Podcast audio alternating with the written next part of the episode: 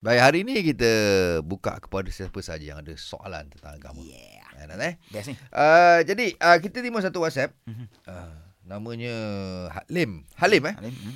Okey, dia cakap, uh, kenapa saya tengok uh, ada orang yang dia suka buat amal kebajikan. Okey. Tolong orang sana, tolong orang sini. Eh? Bagus tu. Ha. Hmm. Tapi dia tak pernah solat pun. Ni. Mana dia tahu? Macam mana, tak eh? tahu. Tak Dia tahu. tahulah, dia Oh, ya. kawan dia dia. Okey okey okey. Ah, ni soalan WhatsApp. Kau tak tengok WhatsApp tu lah. Sorry. so kita nak minta uh, Ustaz Muhammad Rozi Rejab tolong jawab soalan ni. Macam ni Ustaz? Hmm. Kita kena faham gini. Solat ni satu perintah Allah Subhanahu Wa Taala. Awak baik ke, awak jahat ke, awak mesti solat sebagai tanda awak seorang hamba. Hamba. Okey. Kalau awak tak solat, artinya awak dah belagak nak menjadi tuan. Sombong. Na'udzubillah min zalik. Tapi Quran disebut inna salata a'udzubillahi minasyaitanir rajim bismillahirrahmanirrahim. Inna salata tanha 'anil fahsya'i wal munkar. Sungguh-sungguh dia kata indeed kata orang Zayan. Sungguh-sungguh solat itu mencegah seseorang daripada buat benda yang mung- Mungkar. mungkar. Hmm. Tapi kenapa orang tu solat tapi buat jahat juga? Ada lagi satu jawapan.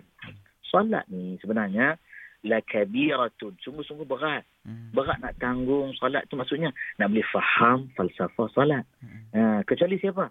La alal khasyiin kecuali orang yang tunduk. Sebab tu orang yang solat. Ada ada solat tapi dia riak. Hmm. Dia solat tapi yuraun. Eh. Faham. Dia nak tunjuk ke orang. Hmm. Maka solat-solat tu semua tak bagi kepada sebarang ke kesan. Adapun orang yang tak solat tetapi buat baik, itu dia ada satu sifat semula jadi manusia fitrah manusia nak buat baik. Cuma masalah kat sini, dia duk keliru. Eh, macam mana solat tapi jahat juga? Ada jawapan. Jawapannya ialah wa'bud rabbak. Sembahlah Tuhan kamu hatta ya'tiyakal yaqin hingga datang keyakinan sungguh pada kamu. Ada orang tanya ustaz, hmm, kalau macam ni baik-baik saya tak payah solat lah ustaz. Jangan. Teruskan solat sebab itu kewajipan kamu. Solat ni pula kita kena faham lah. Hmm. Jangan saja aku solat kerana tak nak buat jahat. Tak boleh macam tu. Okey okey. Dia kena saja aku solat kerana Allah, Ta'ala, nak dekatkan diri aku. Nak dapat redha Allah. Nak dapat kasih sayang dan rindu Allah dengan aku. Hmm. Jadi bila dia solat, Allah akan hantar rahmat pada dia. Hmm. Dia solat lagi tak dapat lagi. Minta lagi rahmat Allah. Paling-paling kurang. Orang yang solat walaupun di situ ada maksiat yang dia buat. Hmm. Dia berada dalam satu keadaan di mana sentiasa mohon ampun pada Allah. Kat mana duduk tu? Ha, bila dia duduk antara dua sujud. Rabbi ghafirli warhamni wajburni warfa'ni warzuqni wahdini wa'afini wa'fa'ni. Itu semua zikir-zikir doa yang memohon kepada keampunan. Dan dia salawat. Ha, Allahumma salli ala Muhammad wa ala ali Muhammad. Nabi kata apa? Dalam salawat itu Allah akan utus sepuluh rahmat.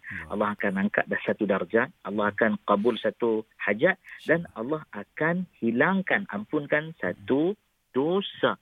Benda yang dia buat daripada salah dia. Jadi jangan berhenti solat Hmm. dan jangan buat keliru pula. Jangan nak buat aku oplah lah dia tu tak sembahyang tapi baik. dia punya hal. awak punya hal ialah teruskan solat awak hingga datang kepada awak satu didikan tarbiyah InsyaAllah. yang Allah Taala dah tunjuk. Terbaik Ustaz. Yes.